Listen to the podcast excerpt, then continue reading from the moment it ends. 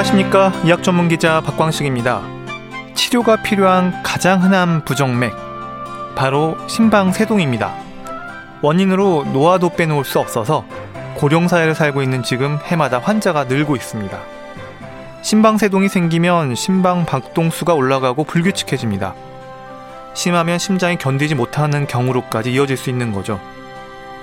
또한 심방세동 환자는 뇌졸중의 위험도 높이는 것으로 알려져 있는데요. 합병증도 무섭고 재발 위험도 높은 질환. 건강 365 박광식의 건강 이야기. 오늘은 심방세동에 대해서 알아봅니다. 김광석의 일어나로 시작합니다.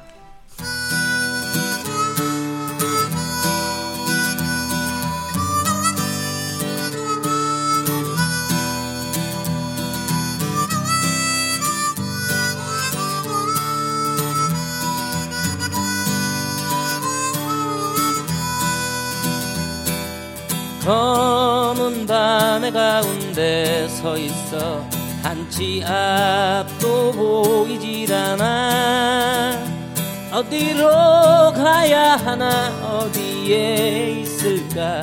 둘러봐도 소용없었지. 인생이란 강물 위를 끝없이 부초처럼 떠다니다가 어느 고요한 호숫가에 닿으면 물과 함께 썩어가겠지. 일어나 일어나. 다시 한번 해보는 거야.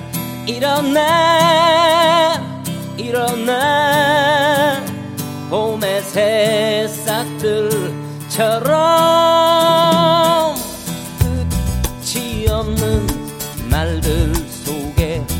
나와 너는 지쳐가고 또 다른 행동으로 또 다른 말들로 스스로를 안심시키지. 인정함이 많을수록 새로움은 점점 더 멀어지고 그저 왔다 갔다 시계추와 같이 매일매일 흔들리겠지. 일어나 일어나. 다시 한번 해보는 거야. 일어나 일어나. 봄의 새싹들처럼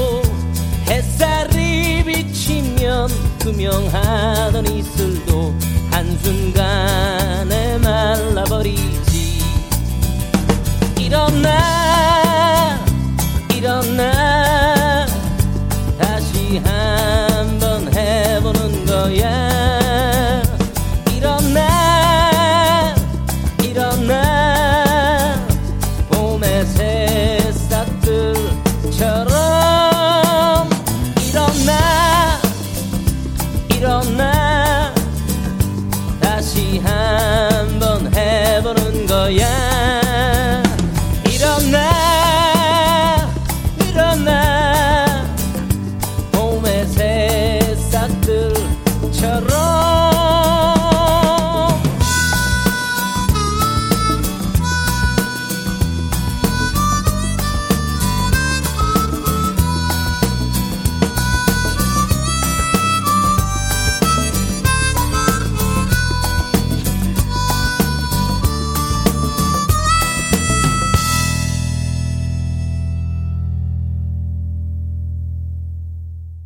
신방세동. 심방이 가늘게 작고 빨리 뛰는 걸 말합니다.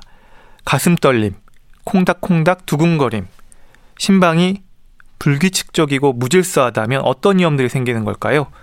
삼성서울병원 순환기내과 온영근 교수 전화 연결됐습니다. 안녕하십니까? 예, 안녕하세요. 네, 교수님. 심방세동은 이 그 자체보다 합병증의 위험 그리고 재발 위험이 높다고 알고 있는데요. 왜 그런가요? 예, 어, 맥박이 이제 불규칙하게 빨리 뛰면서 심장 기능이 저하되는 이제 심부전 증상이 발생하거나 심장의 이제 맥박이 불규칙하게 뛰면서 심장 내에 혈전이 생겨서 이 혈전이 떨어져 나가면은 이제 뇌혈관을 맞게 되는데 이럴 때는 뇌졸중이나 중풍이 발생할 수 있습니다. 네. 사실 가장 궁금한 거는요. 방금 교수님께서 여러 가지 합병증 이야기를 해주셨지만 심방세동에 대해서 우리가 그래도 약간은 두려워하는 게 바로 돌연사의 위험 때문일 것 같아요. 돌연사의 위험은 한 어느 정도입니까? 뭐 그렇게 위험하진 또 않은 건가요? 아, 예. 그 심방세동의 약 한 3분의 1 정도는 이제 무증상으로 우연히 발견되기도 하는데요. 이제 드물게 이제 WPW 증후군이라고 하는 심장 내에 이제 어떤 전기회로에 우회로가 있는 경우가 있게 되는데 이 우회로를 통해서 이제 발작성 심방세동이 빠른 빈맥이 이제 심실 빈맥으로 이어지면서 돌연사가 생길 수가 있습니다. 근데 이제 그런 경우가 WPW 증후군이라는 이제 특이 병이 있어야 되기 때문에 그게 흔한 경우는 아니고요. 이제 뭐 심방세동 자체가 있는데 또 다른 이제 심부전이라든지 또는 관상동맥 질환 같은 어 다른 기저 심질환이 있는 경우에는 드물게 이런 심방세동에 의해서 돌연사로 이제 드, 어, 드물게 이제 진행할 수도 있겠습니다. 음, 그러니까 정리하면 심방세동이 있다고 해서 무조건 뭐 돌연사의 위험이 급격하게 증가한다 이런 개념보다는 심방세동 중에서 뭐 WPW 증후군이라는 좀 특수한 어떤 그런 형태의 어, 부정맥이 있거나 아니면 또 심부전이나 이런 여러 가지 합병증이 같이 동반된 그렇죠. 심방세동이 있을 때 돌연사의 위험이 올라간다 이렇게 정리하면 될까요? 예, 맞습니다. 그러면 이 심방세동 환자가 꾸준히 늘고 있다고 하던데요. 나이를 비롯해서 발생 위험을 높이는 요인들 어떤 것들이 있을까요? 예, 이제 심방세동의 이제 원인으로서 가장 중요한 게 이제 고령화가 가장 중요한 발생 위험이고요. 그 외에 이제 가족력도 역시 이제 중요한 역할을 합니다. 뭐 여러 가지 이제 고혈압이라든지 심부전, 판막 질환 같은 이제 기저 심질환, 그다음에 당뇨, 갑상선 기능 항진증, 뭐 과도한 스트레스라든지 음주 등과 같은 경우에서도 이제 이런 위험 인자가 될 수가 있겠습니다. 음, 이렇게 위험 인자는 다양하게 많은 것 같은데요. 사실 주변에 이 부정맥 시술 받은 사람한테 한번 얘기를 들어보면요. 병원에서 그렇게 금주를 강조한대요. 그래서 이게 과연 어느 정도로 좀 위험과 직접적인 연관이 있는지도 좀 궁금하고요. 그리고 또 술 마신 다음 날 유난히 가슴이 콩닥거리는 경험을 한 분들도 계시고 특히 새벽까지 과음 과식한 날 가슴 두근거림이 심하다는 분들도 있던데요. 술과의 연관성 한번 정리해 주시죠.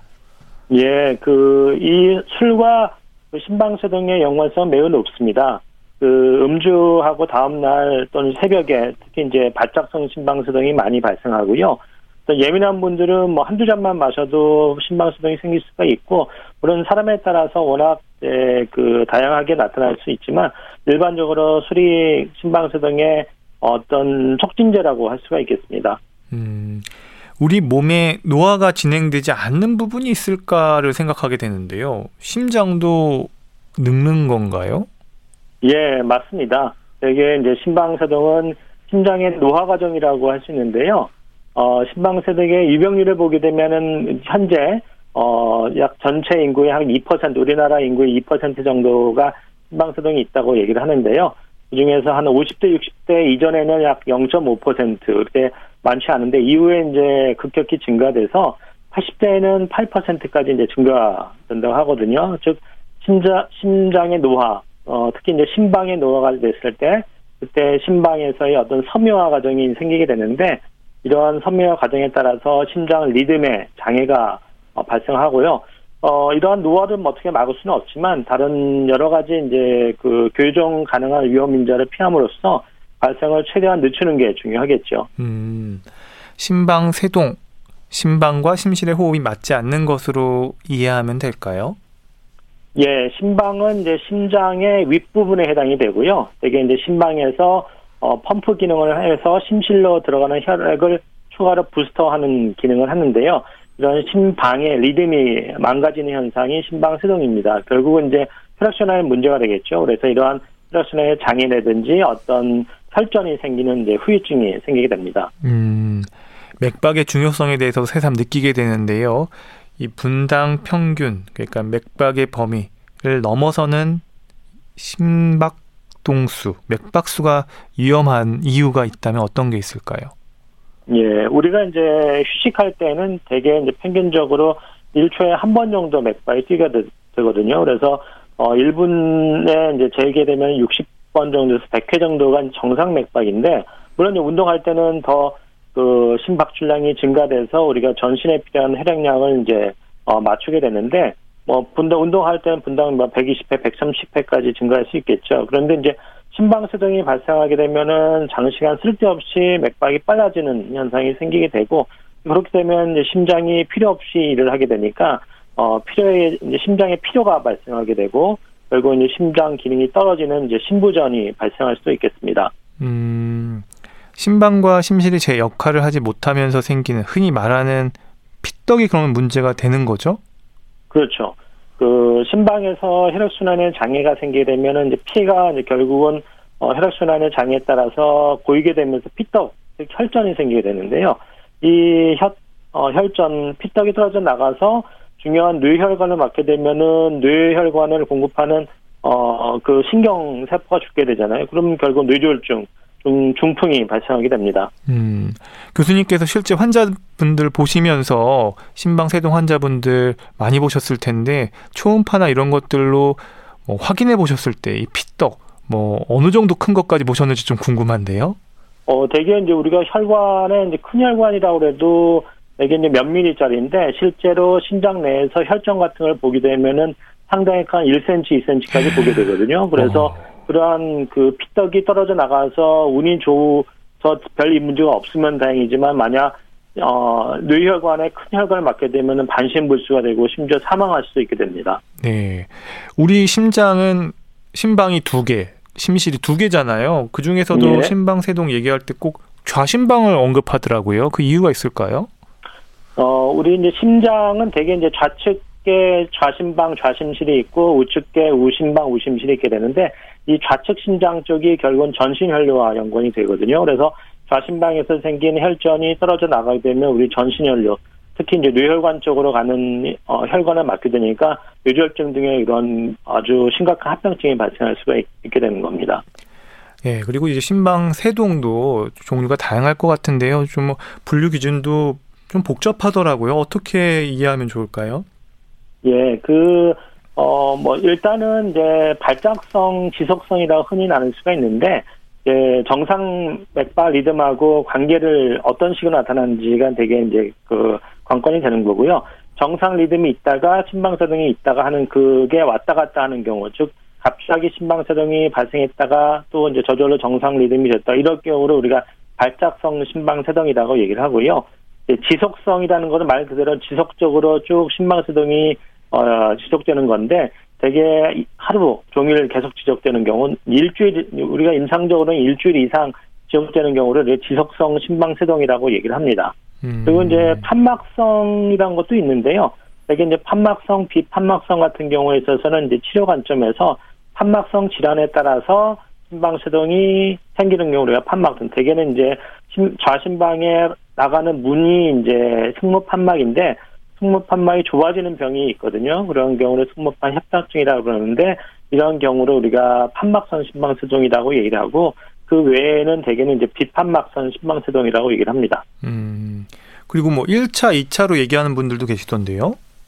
예, 1차 성이라는 것은 이제 그 특별한 유발인자가 없이 되게 그 다른 원인이 없이 생기는 거로 우리가 1차성이라고 얘기를 하고 특히 이제 2차성이라는 건 이제 원발병이 있는 거죠. 예를 들어서 아까 말씀드렸던 그 어, 판막성 심방세동, 즉 이제 승모판 판막에 문제가 있는 경우 또는 다른 심질환, 뭐 심부전이라든지 고혈압 같은 경우가 있는 경우, 그 다음에 갑상선 기능 항진증이 특히 이제 젊은 사람한테 심방세동에서 많이 생기는데 이러한 이제 갑상선 기능과 같은 그런 원발성 질환이 있는 경우를 우리 2차성이라고 얘기를 합니다. 음. 이런 경우는 이제 2차성이라는 결과는 이제 원인 질환이 따로 있기 때문에 그 원인 질환의 치료가 우선 돼야겠죠. 네. 사실 이렇게 심방세동의 분류를 들어보니까 복잡하고 어렵기만 한데요. 사실 의사 선생님들이 이렇게 하나하나 분류하는 거는 그 치료 방향이 좀 달라지거나 뭔가 차이가 있기 때문이겠죠? 네, 그렇죠. 그 아까 말씀드렸지만은 이제 발작성이라는 거는 이제 심방 세동이 있다가 또 정상으로 저절로 돌아왔다 왔다 갔다 하는 경우니까 아무래도 이제 심방세동 진행 과정의 이제 초기라든지 중기에 해당이 되는 경우가 많고요. 이에 반해서 지속성이라는 건 일주일 이상 심방세동이 지속된 경우이니까 아무래도 중기 이후에 해당이 되겠죠. 그리고 오래 지속성이라는 것도 있는데 이런 경우는 이제 1년 이상 오래 지속된 심방세동을 얘기를 하니까 결국 이제 만성 심방세동에 해당이 된다고 할 수 있습니다. 그에 따라서 이제 결국은 치료 효과라든지 아니면 여러 가지 합병증의 이제 빈도도 조금 어, 차이가 있을 수 있겠습니다. 지속성 얘기를 하셨는데요. 그게 하루 정도 지속되는 거는 뭐 그럴 수 있겠다. 어, 보통은 이제 보통 우리가 이제 기준상으로 일주일을 얘기를 하지만 뭐 하루 정도 지속이 됐다가 돌아오는 걸 우리가 발작성으로 얘기를 많이 아. 하고. 그렇지만 이제 대개는 발작성의 대부분은 하루 이내에서도 뭐 왔다 갔다 하는 경우가 되게 많고요. 뭐 일반적으로는 하루 이상 지속이 되면서 일주일 이상 지속이 되면은 우리가 이제 지속성이라고 진단을 합니다. 음, 이런 지속성도 더 길게 뭐 영구적으로 가는 경우도 있습니까? 그렇죠. 이제 영구형이라는 건 결국은 말 그대로 이제 퍼머넌트, 그러니까 그 어, 완전히 이제 정상화 들어오지 않는 경우를 의미를 하고요. 이게 이제 만성 심방세동인 경우에 있어서 우리가 어, 더 이상 치료가 안 돼서 예, 영구형으로 지속된 경우를 의미를 하는데 또는 이제 또 리듬 조절이 어, 굳이 필요하지 않는 경우, 이제 여러 가지 이제 리듬 조절을 하게 되면은 약물 치료라든지 이제 여러 가지 합병증이 생길 수 있으니까 환자에 따라서는 심장 기능에 큰 이상이 없는 경우에는 어, 그 심방세동을 이제 받아들이고서 보존적으로 합병증 예방 치료하는 경우가 있는데 이런 경우에 있어서는 우리가 영구형이라고 얘기를 합니다. 음, 이제 그런가 하면 앞서서 판막성, 비판막성 얘기를 해주셨는데요. 그리고 판막의 이상에 따른 이제 심방세동하고 그렇지 않은 걸로 이렇게 나누는데 이런 판막 이상 그리고 이런 것들에 대한 원인 이런 건 어떻게 우리가 이해하면 좋을까요? 그 아까 말씀드린 대로 이제 판막성 심방세동은 되게 흔한 원인으로서 승모판막 협착증이 문제가 되고요. 결국 이제 그 어렸을 때 여러 가지 류마티성 열을 이제 그 앓고 난 후에 판막 질환이 생기면서 이제 판막 승모 판막이 좁아지는 경우를 승모판 협착증이라고 얘기를 하고 또는 이제 그 나이가 들면서 판막에 여러 가지 문제가 생겨서 그 협착증이 생기거나 또는 이제 그 폐쇄 부종 같은 게 생기게 되는 경우를 판막성의 어 심방세동이라고 얘기를 하고요. 그 외에 이제 판막 질환이 아닌 경우 우리가 이제 승모판 협착증 외에 뭐 나머지 특별한 원인 없이 생기는 경우를 비판막성 심방세동이라고 얘기를 합니다. 결국은 이제 그 원인에 따른 이제 분류 중에서 판막에 관련됐느냐 안 됐느냐 그게 이제 치료에 되게 중요한 관점이거든요. 그래서 그렇게 이제 분류를 하고 있습니다. 음, 그럼 어렸을 때 류마티스열 같은 거 알았던 경험이 있는 분들은 좀 주의가 필요하겠네요. 어, 그렇죠. 예, 그래서 류마티 열을 알게 되면은 그 다음에 승모판 협착증이 생길 가능성이 아주 높기 때문에 그런 분들은 만약 심장 초음파상에서 어 그 승모판 협착증 소견이 보인다 그러면은 현재 정상 리듬이더라도 다른 사람보다는 훨씬 더 심방세동이 생길 확률이 높기 때문에 심방세동이 생길 경우에는 바로 치료해야 되고 승모판 협착증 정도가 점점 심해질수록 아무래도 심방에 더 부담이 될 거 아니에요. 그러니까 그런 경우에 있어서는 그 어, 조기 진단해서 조기 치료하는 것이 필요합니다. 네, 아, 심방세동의 분류까지 개념 잡는데 좀 힘들었습니다. 그러면 이제 심방세동의 증상에 대해서 이제 본격적으로 질문을 드려볼게요. 증상은 어떻습니까? 그 심방세동의 증상은 아주 다양하게 나타납니다. 그래서 맥박이 아주 빨라지고 불규칙해지는 이제 현상이 되게 심방세동이니까 그에 따라서 뭐 두근거림 되거나 뭐 가슴이 답답하거나 또 흉통이 생기거나 숨차거나 이런 다양한 증상이 생길 수가 있는데요. 어, 또 이제 심방세동 중에서 아까 발작성, 바- 갑자기 부정맥이 생겼다가 또 정상 리듬으로 돌아왔다 왔다 갔다 하는 게 있는데 그런 경우에 있어서 정상 리듬으로 돌아오면서 정상 리듬이 바로 회복이 안 돼서 초 정도 맥박이 빠지게 되면 그때 이제 어지럼 깜빡하거나 이런 현상이 생길 수 있고 심한 경우에 있어서는 뭐 수초 동안 맥박이 안 뛴다는 얘기는 결국 심정지 상태를 의미하거든요. 잠깐 그런 경우에 이제 어 잠깐 의식이 잃는 실신이 생길 수가 있습니다. 뭐 이러한 이제 증상이 없이 또는 이제 나이가 드신 분들 중에서는 아무나 증상이 없이 우연히 무증상도 있을 수 있는데요. 이런 경우는 뭐 우연히 검진해서 발견되거나 또는 이제 아까 뇌졸중이 중요한 합병증인데 뇌졸중으로 어 생겨가지고 검사했더니 심방성이 있는 분도 있습니다. 그래서 이러한 무증상의 뇌졸 그 심방세동도 약 3분의 1에서 4분의 1 정도 나타나는 것으로 되어 있습니다. 음 그러면 이렇게 교수님께서 심방세동 환자가 진료실에 들어왔을 때 교수님께서는 어떤 부분들을 가장 강조하시고 중요하게 보세요? 그 심방세동의 그 기존적인 이제 치료 원칙은 크게 세 가지라고 얘기할 수 있는데요. 리듬 치료에서 정상 맥박 돌리는 치료, 그다음에 맥박 조절. 아까 심방세동이 생기게 되면 맥박이 빨라지면 심장 기능이 나빠지는 현상이 생길 수 있으니까 그런 맥박 조절하는 치료. 그리고 추가적으로 그 혈전 예방 치료가 세 가지가 기본 치료가 되는데 그중에서 사실 가장 중요한 치료는 혈전 색전증을 예방하는 항응고 치료가 가장 중요합니다. 왜냐하면은 이 심방세동에서 아까 심장 리듬에 장애가 생기게 되면 혈액순환에 장애가 생기기 때문에 그거는 피가 고이게 되고 그에 따라서 혈전이 생긴다고 그랬잖아요. 그래서 네. 그런 혈전이 떨어져 나가면은 뇌혈관을 막게 돼서 뇌졸중이 생기게 되는데 이런 뇌졸중이 심방세동 환자의 약 어, 연간 5%에서 뇌졸중이 생기는 것으로 되어 있습니다. 결국은 20년 지나면은 거의 100%가 생긴다는 얘기잖아요. 그러니까 네. 20명 중에 한 명은 뇌졸중이 생기니까 이 뇌졸중에 대한 예방이 가장 중요한 치료고 그 심방세동의 어, 상태에 따라서 아까 1차성, 2차성, 판막성, 비판막성 등의 여러 가지 그 분류에 따라서 이제 리듬 조절 또는 맥박 조절 이런 식의 치료의 어떤 기준을 정하고 있습니다. 음, 결국 심방세동의 가장 직접적인 합병증이 어떤 피떡, 혈전에 의한 것이라면 이런 경우는 그냥 혈 피를 좀 묽게 해주는 약을 먹으면 다 합병증이 안 생길 수 있는 거 아닌가요? 그렇죠. 그래서 어 아까 그 심방세동에서 뇌졸중이 발생하는 위험도를 어떤 평가를 하게 되는데요. 뭐 심방세동이 해서 그 모든 사람이 다 뇌졸중이 생기는 게 아니고 위험도에 따라서 뇌졸중의 발생 어 빈도가 이제 차이가 있기 때문에 우리가 그를 위험도를 평가하는 지표가 있습니다. 그래서 대개는 이제 아까 심방세동에 생기는 원인이 고령화 때 많이 생기고 이 고령화된 분들도 뇌졸중 잘 생기잖아요. 그래서 65세 이상 또는 75세 이상 그에 따라서 이제 그 위험도를 평가하고 동반되는 질환들 고혈압이라든지 당뇨, 그다음에 신부전 여부, 그다음에 여러 가지 혈관 질환 같은 경우, 그다음에 기존에 뇌졸중이 있는 경우는 다, 다시 재발하는 경우가 많겠죠. 그래서 이러한 다양한 지표를 계산해서 환자가 위험도가 높다 그러면은 고위험도면 당연히 그 혈전 예방 치료를 해야 되는 거고 이런 그 위험도가 전혀 없다 그러면은 사실은 이제 어, 항응고제 치료를 하면서 여러 가지 이제 어, 그 출혈 같은 부작용이 있을 수 있기 때문에 그런 위험도를 감안해서 약제를 쓸 필요가 없는 경우에서는 쓰지 않고 이런 이제 치료를 치료 방침을 결정하게 됩니다. 네, 치료법에 대해서는 나중에 더 자세하게 질문을 드리겠지만 지금 말이 나온 김에 궁금한 게 있어서 질문을 드리면요. 진단 당시에 심장 내에 혈전이 있다. 그러면 그 혈전을 어, 수술적으로 제거를 하는 게 맞습니까? 아니면 그냥 혈전 용해제나 약물로서 그걸 다 없앨 수가 있는 겁니까? 그런 게 조금 갑자기 궁금해졌어요.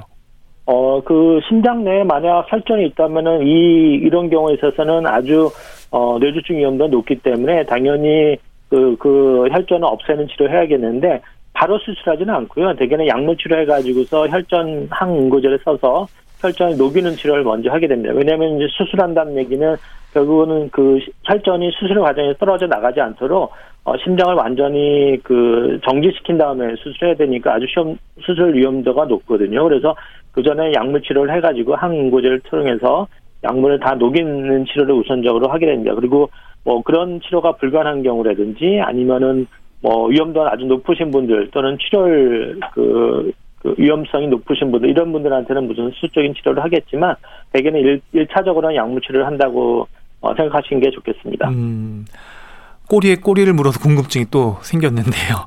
그러면 혈전을 이렇게 해서 약물이든 수술적으로 제거를 해도 사실 이 피가 고여가지고 피떡이 생긴 거라면 이 구조적인 문제 그리고 어떤 혈 혈액 역통학 역동학적인 문제의 어떤 그런 부분에 있어서 취약점이 발견된 거기 때문에 또 재발할 위험도 상당히 높을 것 같아요. 그렇죠. 아주 그 심방세동에 있어서 만약 혈전이 있다 그러면은 그분은 어, 항고제 치료를 끊게 되면은 다시 그 혈전 생길 위험성이 좀 높기 때문에 뭐 심장 자체 어떤 아까 그 노화에 의한 변형이라고 말씀드렸잖아요. 그래서 그런 심방세동 자체를 어 치료해가지고 정상 리듬을 돌리거나 아니면 심방세동이 그대로 남아 있다면은 어, 항고제 치료를 해서 뇌졸중이 생기지 않도록 최대한의 치료를 하는 것이 중요하겠습니다. 네. KBS 라디오 건강 365 박광식의 건강 이야기 오늘은 신방세동에 대한 말씀 듣고 있습니다.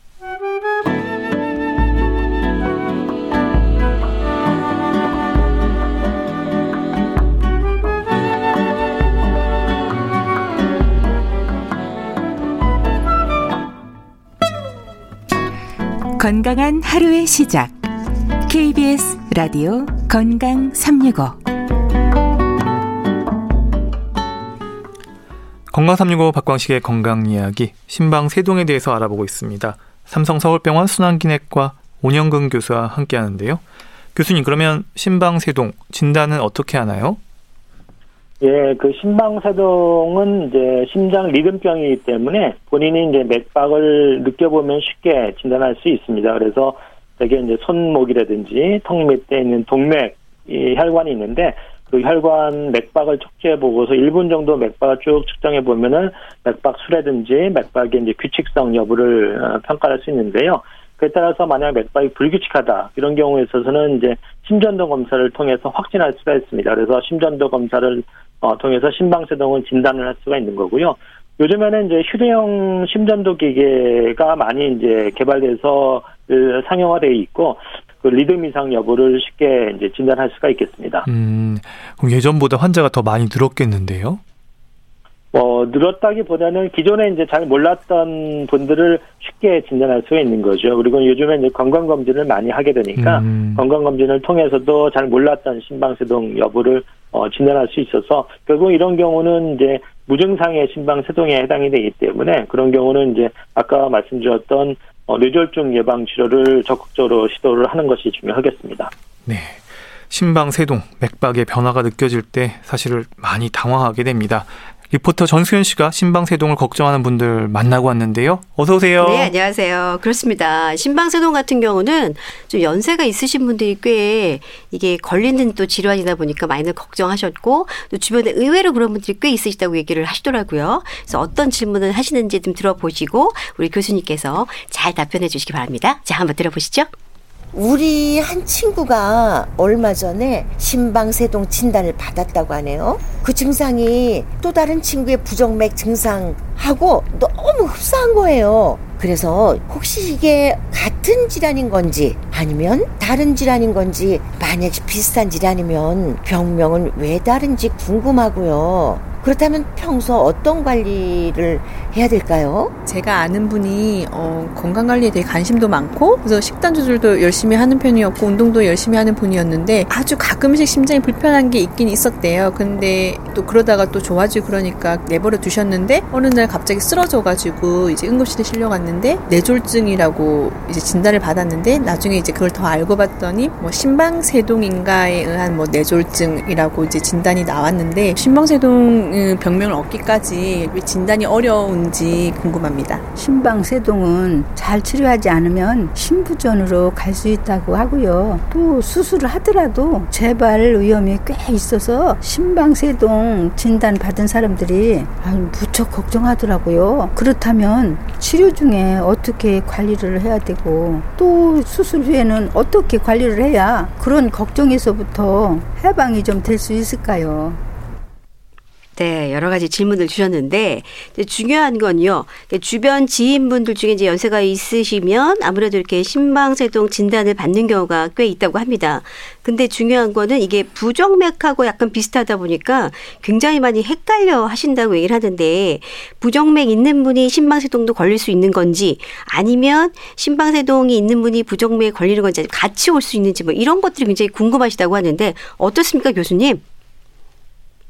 예, 그 어, 넓은 의미의 부정맥은 심방세동까지 포함하는 어, 질환이고요. 네. 부정맥이라는 것은 맥박 리듬이 이제 불규칙한 거를 부정맥이라고 얘기를 하는 거고 네. 그 중에서 빈맥도 있고 서맥도 있는데 심방세동은 이제 그 중에 한 카테고리 중에서 심방에서 맥박이 불규칙하게 빨리 뛰는 맥박을 심방세동이라고 얘기를 합니다. 그래서 뭐 중간 중간에 그 기외수축이라든지 이런 네. 경우에도 이제 부정맥이라고 느낄 수 있지만 심방세동은 그런 것과는 관계없이 심방세동 자체 내에서 막 그 아주 불규칙한 맥박이 어, 수없이 많이 생겨서 네. 그 맥박 자체가 아주 불규칙하게 심실로 내려가는 불규칙적인 맥박을 우리가 심방세동이라고 얘기를 하는 겁니다.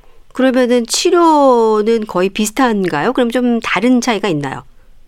어, 그 치료 방법은 다 틀리겠죠. 그래서 부정맥이라는 여러 가지 질환 중에서 어, 그 각각에 해당되는 것에 맞춰서 빈맥에 아까 뭐 WPW 증후군 같은 이제 심장에 어떤 우회로가 있는 경우는 그 전기 우회로를 치료하는 치료를 하게 되는 거고 네. 만약 기회 수축 같은 경우가 있게 되면 기회 수축에 대한 어 증상적인 치료 또는 그거를 이제 약화시키는 치료하거나 고주파 조제수를 시행할 수가 있는 것이고 네. 심방세동이라는 것은 심방의 어떤 섬유화 과정에 이제 노화 과정에 따라서 맥박이 불규칙한 부정맥이 생긴 경우이기 때문에 그 심방세동에 맞춘 에, 치료가 필요하겠습니다. 그러면 이렇게 치료하시는 분들은 치료하시면 되는데 이 심방세동이나 또 이 부정맥의 좀 질환에 생기지 않게 않게 하기 위해서는 좀 어떻게 평상시에 좀 관리들을 좀 하셔야 되는지 이것도 궁금해하셨거든요. 예. 그 심방사련의 치료를 할 때 먼저 가장 중요한 것이 아까 1차성 원인, 그 다음에 2차성 원인 이렇게 어, 감별했는데 네. 우선 원인 질환이 있는지 여부를 먼저 확인하는 것이 중요하고요. 네. 뭐 치료 가능한 원인, 예를 들어서 이제 갑상기능 항진증이라든지 또는 판막성 심장 아, 심방세동 같은 경우 또는 뭐 신부전이 있거나 그러면 원인 치료를 먼저 해야겠죠. 그래서 그 원인 가능한 치료를 해야지 심방세동 치료도 같이 어, 훨씬 더 치료가 잘 되기 때문에 네. 원인 치료 여부를 먼저 확인해서 치료 가능한 원인이 있으면은 그것을 어, 치료하는 것이 중요하겠고요. 네. 그다음에 심방세동에 있어서 기저심 질환에 따라서 여러 가지 약제가 있는데 약제를 이제 선택할 수가 있겠습니다. 그래서 일차적으로는 대개 이제 약물 치료를 해서 약물 치료에 대한 반응을 보고서 그 다음에 이제 경과를 보는 것이 중요하겠습니다. 그렇군요. 그럼 이제 그 지인분 중에 한 분이 굉장히 건강에 관심을 쏟는 분이신데 뭐 평상시에 운동도 굉장히 열심히 하시고 또 드시는 것도 또 여러 가지 잘 선택해서 드시고 이러신 분이었는데 약간의 심장은 좀 불편하셨대요. 그러다가 뭐 그냥 좋아지고 뭐 나빠지고 이런 건 아닌데 불편한 적은 있지만 그렇게 이상하지 않아서 그냥 두셨다가 결국 쓰러져서 응급실 갔는데 이제 뇌졸중이라는 진단을 받으셨대요. 아이고, 예. 나중에 알고 보니까 결국 그 완전한 진단명이 심방세동에 의한 뇌졸중이라는 진단을 받으셨대요.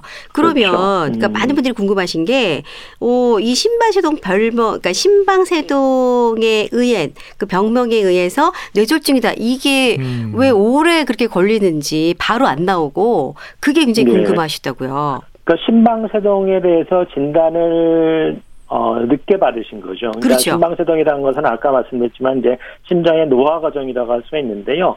우리가 노화 과정에 따라서 여러 가지 생길 수 있는 뭐 도- 어, 동맥경화, 고혈압, 뭐 신부전 이런 거에 대해서는 관심이 많으신데 네. 문제는 이제 본인의 이제 부정맥 여부, 맥박 리듬에 대해서는 관심이 없다가 나중에 중풍이 생기고 나서 아까 무증상의 심방세동도 3분의 1 정도 있다고 네, 그랬잖아요. 네, 그래서 맞습니다. 그런 경우에 나중에 중풍이 돼서 가서 검사해 보니 그때 심방세동 늦게 하신 거예요. 결국은 이 조기 진단이 필요하기 때문에 네. 본인의 맥박을 아까 자기 이제 손목이라든지 이런 거를 맥박을 어 그냥 심심하실 때 한번 가끔씩 쭉 1분 정도 맥박 그 속지를 해보시면은 네. 규칙적인지 불규칙적인지 알 수 있거든요. 그래서 음. 규칙적이다 그러면 뭐 크게 걱정 안 하셔도 되겠지만 만약 불규칙적이면은 그때 심전도라는 기계를 통해서 네. 뭐 간단히 진단할 수가 있거든요. 그래서 그때 진단하셨으면은 이제 미리미리 조기 진단해서 그 예방 어, 뇌졸중 예방 치료를 하셨다면은 그런 일을 거의 뭐 한 80% 90% 막을 수 있었는데 네. 그런 거를 이제 안 하시다 보니까는 나중에 합병증 생기고 나서 너무 늦게 진단이 되신 거죠. 아, 아, 좀 안타깝네요. 근데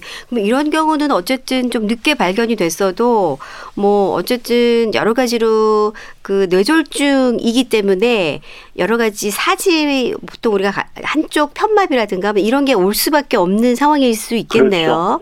보통은 음. 일반적으로 우리 뇌졸중 중에서 한 4분의 1 정도가 어, 심방세동이 원인인데 문제는 아까 말씀드렸지만 이거는 심장 내 피떡이 생겨서 피떡이 떨어져 나간 거잖아요. 그래서 그렇죠. 어, 뇌혈관전에서 아주 큰 역할을 맡게 되니까 거의 뭐 반신불수라든지 심지어는 사망할 수도 있고 일반적인 어, 그 뇌졸중보다 훨씬 더 위험도가 높은 걸로 알려져 있습니다. 그리고 대개는 이런 경우에 이제 사망률도 훨씬 높아서 심방사등이 없는 경우보다는 훨씬 더 사망률도 두배 정도 증가시키는 것으로 알려져 있습니다. 그렇군요. 어쨌든 나의 그 심박수를 좀 제대로 잘 살펴보는 거 필요하다는 생각이 들고 이제 마지막 질문인데요. 이 심방세동 같은 경우는 잘 치료하지 않으면 또 신부전으로 갈 수 있다는 얘기를 또 많이 들으셔서 주변에서 많이 걱정을 하는데 또 중요한 건 수술을 하더라도 이게 재발 위험이 굉장히 크다라고 얘기를 하셔서 수술 후에는 그럼 어떻게 또 관리를 해야 되고 어, 또 치료 중에는 어떻게 해야 되는지 신부전으로 가지 않기 위해서는 그 얘기를 또 궁금해 하셨습니다, 교수님. 예, 그 심방세동에 있어서 아까 맥박이 불규칙적인데 그 중에서 맥박이 이제 빨라지는 경우가 되게 많이 생기게 되는데요. 네. 그렇게 맥이 빨라지게 되면은 심장이 쓸데없이 일을 많이 하게 되거든요. 결국 이제 심장이 피로해짐으로써 심장임이 떨어지면서 심부전으로 진행이 되기 때문에 이런 경우에 있어서는 심장 리듬을 정상으로 돌리거나 또는 심장 맥박을 어 정상 맥박수 아까 이제 분당 한 100회 미만으로 조절하게 되면은 심장의 어떤 필요 현상을 예방할 수가 있게 되니까 네. 그 신부전으로 진행하는 것을 예방할 그 어, 미리 막을 수가 있고요. 네. 뭐 그다음에 이제 리듬 조절이라 해서 정상 맥박을 돌리는 치료를 하게 되는데 우리가 이제 약물 치료가 잘 되면은 모르지만 약물 치료가 되게 한50% 효과가 있고 그런 경우에 이제 실패하는 경우에 이제 그 다음 단계가 시술, 네, 이제 고주파 전극도저 절제술 또는 냉각풍선 도자 절제술이라고 내과적인 이제 시술을 하는 경우가 있고요. 네. 그리고 나서 거기에서도 또 이제 잘 안 되거나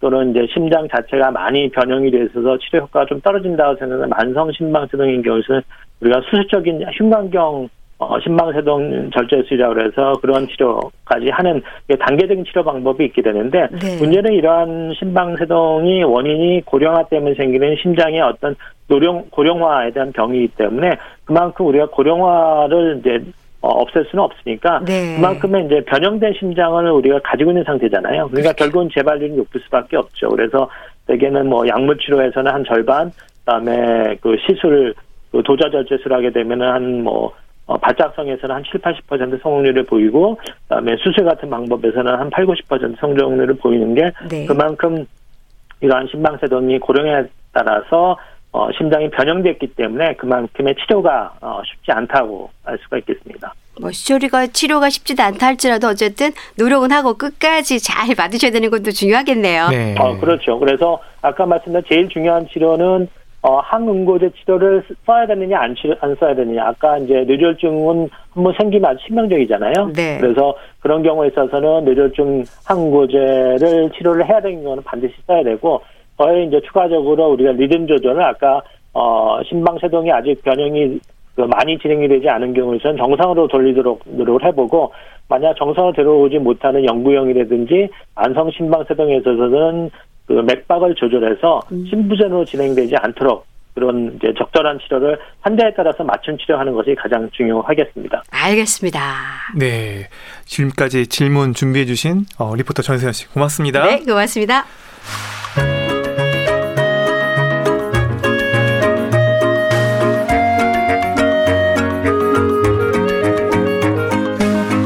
건강한 생활의 중심 KBS 라디오 건강 365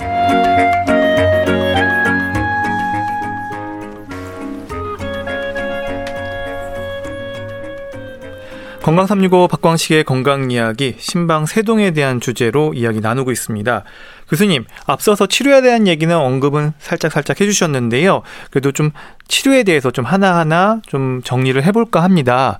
그래서 재발 위험이 높은 질환으로 이제 알려져 있기 때문에 우선은 신방 세동이 있다 하면 첫 번째 단계는 일단 무조건 약물 치료인가요? 네, 그렇죠. 아까 심방세동 치료에 있어서 우선적으로 이제 아까 1차성, 2차성을 감별해서 만약 원인 질환이 있는 경우라면은 원인 질환의 치료를 먼저 하는 것이 원칙이고요. 그다음에 뭐 약물 치료가 이제 기본적인 치료가 되겠죠. 그래서 심방세동에 따라서 이제 기저심 질환이 있는지 없는지에 따라서 뭐 여러 가지 약제를 선택할 수가 있고요. 일차적으로 약물 치료에 대해서 효과가 없는 경우에 있어서는 이제 어, 특히 이제 지속성 심방세동이라는 경우는 일주일 이상 지속이 된 경우니까 그런 경우에 있어서는 약물 치료해도 들어오지 않는다. 그렇다면 이제 정기 충격 요법이라고 하는 이제 방법을 통해서 정상 심장 리듬으로 회복될 수 있는지 여부를 먼저 검사해 보고 그 다음에 정상으로 돌아온 경우에 있어서는 그 다음에 약물 치료를 통해서 정상 리듬을 유지하도록 그렇게 진행하는 치료가 일차적인 치료라고 할 수가 있겠습니다. 방금 이야기하신 전기 충격 요법 우리가 그 응급 상황에서 하는 그 심폐소생술 할 때 쓰는 그걸 말하는 건가요? 뭐 그거 일부인데요. 뭐 그렇게 뭐 심하게 하는 건 아니고 되게 우리가 심장 맥박이라는 거는 심장의 전기 신호가 정상 신호가 생겨 생기고서 그게 심방 심수로 쭉 퍼지는 과정인데 그 과정에서 어떤 이상이 생겨서 맥박 이 고착이 생기는 게 부정맥이니까 어, 심방소동이라는 것은 그것을 일시적으로 정신 차렸다고 한번 어, 그 전기 충격하는 요법이라고 생각하시면 됩니다. 그래서 심장의 전기 신호가 그 불규칙한 아주 부정맥에서 정상적인 전기 신호가 나올 수 있도록 한번 정신 차려 하는 요법이라고 할 수가 있겠습니다. 음, 일종의 리셋해 주는 거군요. 어. 그렇죠.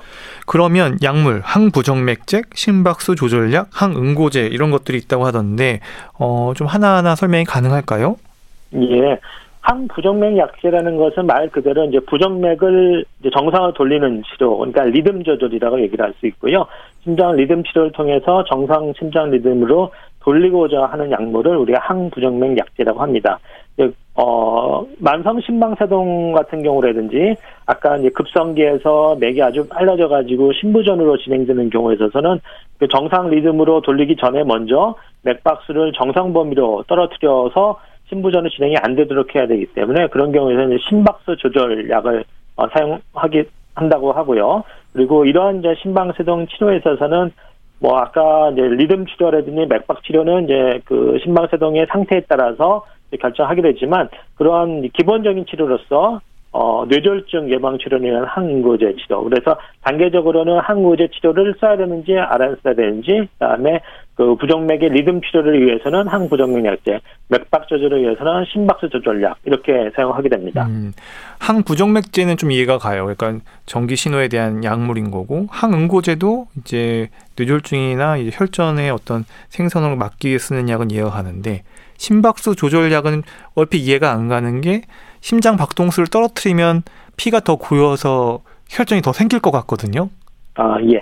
그 우리가 항 부정맥 약제도 대개는 이제 맥박수를 떨어뜨리는 효과를 가지고 있습니다. 근데 이제 문제는 뭐냐면은 항 부정맥 약제가 오히려 부정맥을 유발시키는 효과도 있을 수 있거든요. 그리고 어 심부전을 또 악화시킬 수 있는 그런 어그 효과도 볼 수 있기 때문에 만약 만성 심방세동 같은 경우에서는 맥박수 자체를 조절하기 위해서 우리가 그 심, 어, 방실 결절이라고 하는 그 심장 전기로의 중간 부위를 어, 조절해 가지고서 맥박을 심방수동에 뭐 한 200개, 300개 되는 맥박수를 방실결절해서 그거를 절반 이하로 낮춰서 우리가 정상적인 맥박수라는 것은 분당 어, 100회 미만, 그러니까 대개 1초에 한 번 정도 뛰는 것으로 낮추는 것이기 때문에 그렇게 맥박수를 정상적으로 조절하게 되면은 아까 심부전과 같은 그런 심장 맥박이 빨리 뛰어서 생기는 심부전을 예방할 수가 있고요. 어, 그렇다고 해서 아까 심장 내 혈류가 아주 규칙적으로 어, 리드미컬하게 뛰지는 못하기 때문에 심장이 혈전이 생기는 걸 막을 수가 없습니다. 그래서 어, 그 맥박수 조절하는 약제는 맥박을 줄여가지고 심부전으로 하는 것을 예방하는 거지. 어, 아까 심장에 어떤 저류가 생기는 거, 그 혈전이 생기는 거는 항응고제를 반드시 써야 됩니다. 음, 그럼 이제 항응고제 질문 드려볼게요. 항응고제도 우리가 흔히 아는 아스피린도 있고요. 그 다음에 와파린, 뭐 이런 약물들이 다양하게 있던데요. 이게 다 그냥 가볍게 볼만한 약들은 아닌 거죠? 어, 그렇죠. 그 모든 약에는 이제 부작용이 있는데 그 항혈전제, 뭐 항고제 이런 약제의 문제점은 피를 묽게 하기 때문에 결국은 출혈의 위험도가 있거든요. 그래서 기존에 이제 그 심방 세동에 있어서는 뇌졸중 예방을 위해서는 아까 말씀하셨던 와파리라는 약제가 표준 약제였습니다. 그래서 와파리라는 약물이 어 가장 기본적인 기존에 썼던 약인데 문제는 이 약물이 워낙 그, 그, 효과 범위가 적기 때문에 여러 가지 약물이라든지 음식과의 상호작용이 많이 사용되거든요. 그래서 와파린 약제가 vitamin K를 억제하는 효과를 보여서 그 작용을 보이게 되는데 우리 몸에 우리 여러 가지 음식 중에서 vitamin K가 많은 음식, 예를 들어서 채소라든지 그다음에 뭐 콩 종류 이런 종류를 먹게 되면은 이런 와파린 효과가 떨어지겠죠. 그래서 이러한 그 여러 가지 음식이라든지 약물에 대한 상호작용을 어 우리가 측정해서 그 와파린 정기적으로 그 혈액 검사를 해서 그 정상적인 그러니까 필요 그 약물 효과를 보이는 레벨을 유지하도록 하는 어 식으로 치료해야 되는데 그렇기 때문에 상당히 불편하게 됩니다. 매우 그래서 조심스럽게 써야 되겠네요. 어, 그렇죠. 왜냐하면 너무 높게 되면은 출혈 위험소가 있고 너무 낮게 되면은 오히려 효과가 없게 되니까 적정한 레벨을 유지하는 것이 매우 중요한데 그게 이제 워낙 왔다 갔다 하니까 어 그 치료하기 어려웠습니다. 근데 이제 문제는 현재에 있어서도 그 뭐 아까 판막성 심방세동, 승모판 협착증이 동반되는 경우라든지 인공 판막을 가진 경우에 있어서는 뭐 와파린을 대체할 수 있는 약제가 없기 때문에 그때는 이제 와파린을 무조건 써야 되는 거고요. 최근에는 이제 노악이라고 그래가지고 와파린을 대체하는 약제가 한 10년 전에 개발이 돼서 현재 어, 우리나라에서도 이제 사용하고 있습니다. 그래서 이런 약제가 아까 와파린과 같은 여러 가지 그 어, 치료 효과 범위가 적은 거를 이제 상쇄해 가지고서 여러 가지 음식이라든지 약제라든지 이런 것들 마음 편하게 먹으면서 뭐 하루에 한 번만 먹으면 되기 한 번 또는 두 번만 음. 먹으면 되기 때문에 훨씬 편해서 이런 약제가 이제 와파린을 대체하는 시대가 되겠습니다. 음, 결국 이런 약들은 부정맥 있는 분들, 그 심방세동 있는 분들은 평생 먹어야 되는 거죠? 그렇죠. 우리가 이제 결국은 그 우리 심방세동 자체를 없앨 수 없다면 그에 대한 합병증을 예방하면서 평생 조절하시게 되면은 그러한 합병증이 안 생기면 이제 본인 수명을 어 끝까지 이제 유지할 수 있기 때문에 결국은 평생 잘 드셔서 합병증이 안 생기도록 하는 것이 가장 중요한 치료가 음. 되겠죠. 여기까지 내과적 치료까지 약물 치료까지는 이제 저희가 잘 배운 것 같아요. 이해하고. 그러면 이제 수술, 시술과 관련된 질문인데요. 이제 교수님께 오신 환자분들 중에 이제 외과로 보내야 될 분들하고 흉부외과로 보내야 될 분들하고 아니면 내과에서 시술을 하자고 할 분들하고 좀 나눠질 수 있을 것 같은데 이런 기준이나 이런 차이가 있는지 좀 여쭤볼게요. 예, 뭐 일단은 아까 말씀드린 기본적인 1차 치료로서 약물 치료를 하고 거기에 이제 재발하거나 치료가 잘 안 되는 경우에 있어서는 우리가 이제 어 시술적 또는 수술적 치료를 하게 되는데 먼저 뭐 기본적으로 뭐 발작성 또는 그 지속성 심방수동 환자한테는 어 시술적인 치료를 먼저 추천하고 있습니다. 그래서 시술적 치료라는 것은 내과적으로 도자절제술이라고 얘기를 해서 우리가 이제 사타구니 정맥을 통해서 심장까지 도자를 집어넣고 여기에 이제 전극 도자를 집어넣거나 또는 냉각 풍선을 넣어서 어 심방세동에 생기는 이제 원인 부위를 이제 치, 어, 시술하는 방법이 있고요. 그런 경우는 대개 뭐 2박 3일 코스로 시술 시간이 한 2, 두 시간, 3시간 정도의 어, 짧은 시간이기 때문에 바로 이제 퇴원하면은 일반 일상적인 생활이 가능하니까 그런 시술을 하는 것을 이제 원칙적으로 일차적으로 이제 권고를 하고요.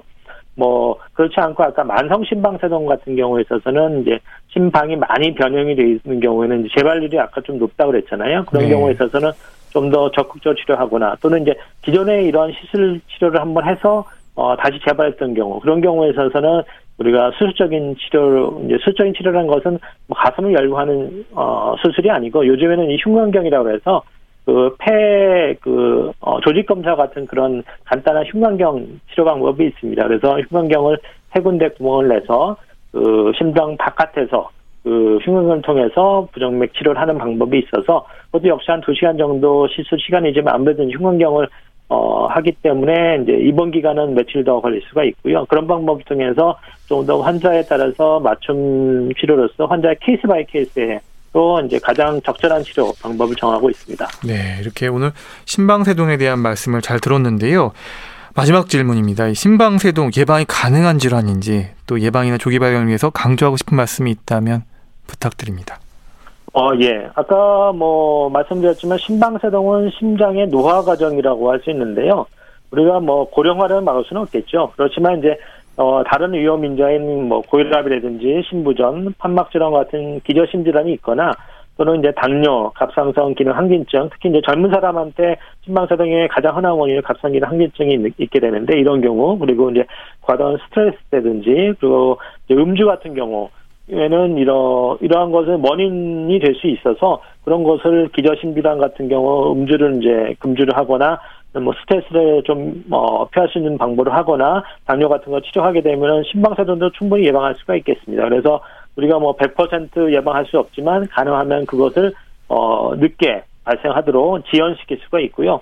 또한 심방세동에 있어서 가장 중요한 조기 진단이라고 할 수 있습니다. 아까 뭐 잠깐 이제 나쁜 케이스로서 심방세동은 모르다가 뇌졸중이 있어서 나중에 발견되는 경우가 있는데 그런 이제 무증상으로 있다가 뇌졸중 발생 후에 진단되면은 이미 이제 합병증이 생겨서 아주 본인한테도 안 좋죠. 그래서 어 그 조기 진단이 매우 중요한데 심방세동은 그 심장 리듬병이기 때문에 본인이 저- 본인의 맥박을 그 촉지해 보면 쉽게 진단할 수가 있습니다. 그래서 그 심방세동에 대해서 본인이 관심이 있게 뭐 손목이든 턱 밑에 있는 동맥을 통해서 촉지해 봐서 심장의 맥박의 부- 규칙성 여부를 어, 평가해 볼 수 있고 요즘에는 이제 웨어러블 기계가 많이 나와 있기 때문에 웨어러블 기기를 통해서도 본인의 리듬 여부를 이제 평가할 수 있으니까 리듬이 이상이 있다 그러면은 바로 근처 병원이나 뭐 검, 검진을 통해서 네. 심전도를 찍게 되면 바로 진단이 되거든요. 그래서 특히 50대 이상의 중년에서는 이런 심방세동의 위험성이 이제 점차 나이에 따라 증가되기 때문에 본인의 맥박을 규칙성 여부를 반드시 어 정기적으로 체크해 보는 것이 중요하겠고 그래서 어 우리 부정맥 학회에 대한 부정맥 학회에서는 그 본인 맥박을 측정해 보자는 운동을 하고 있습니다. 네. 그래서 본인 맥박을 정기적으로 한번 손목을 만져보거나 wearable device 쉽게 어, 평가를 해볼 수 있기 때문에 이렇게 조기 진단을 해서 조기 진단이 되면은 그다음에 거기에 맞춰서 적절한 치료하게 되면은 이런 합병증 없이 아주 그 장수할 수 있는 기회가 될 수가 있겠습니다. 네, 말씀 잘 들었습니다. 삼성서울병원 순환기내과 온영근 교수님 감사합니다. 예, 감사합니다. 저는 양수경이 부르는 바라볼 수 없는 그대로 인사드립니다. 지금까지 KBS 학 전문기자 박광식이었습니다.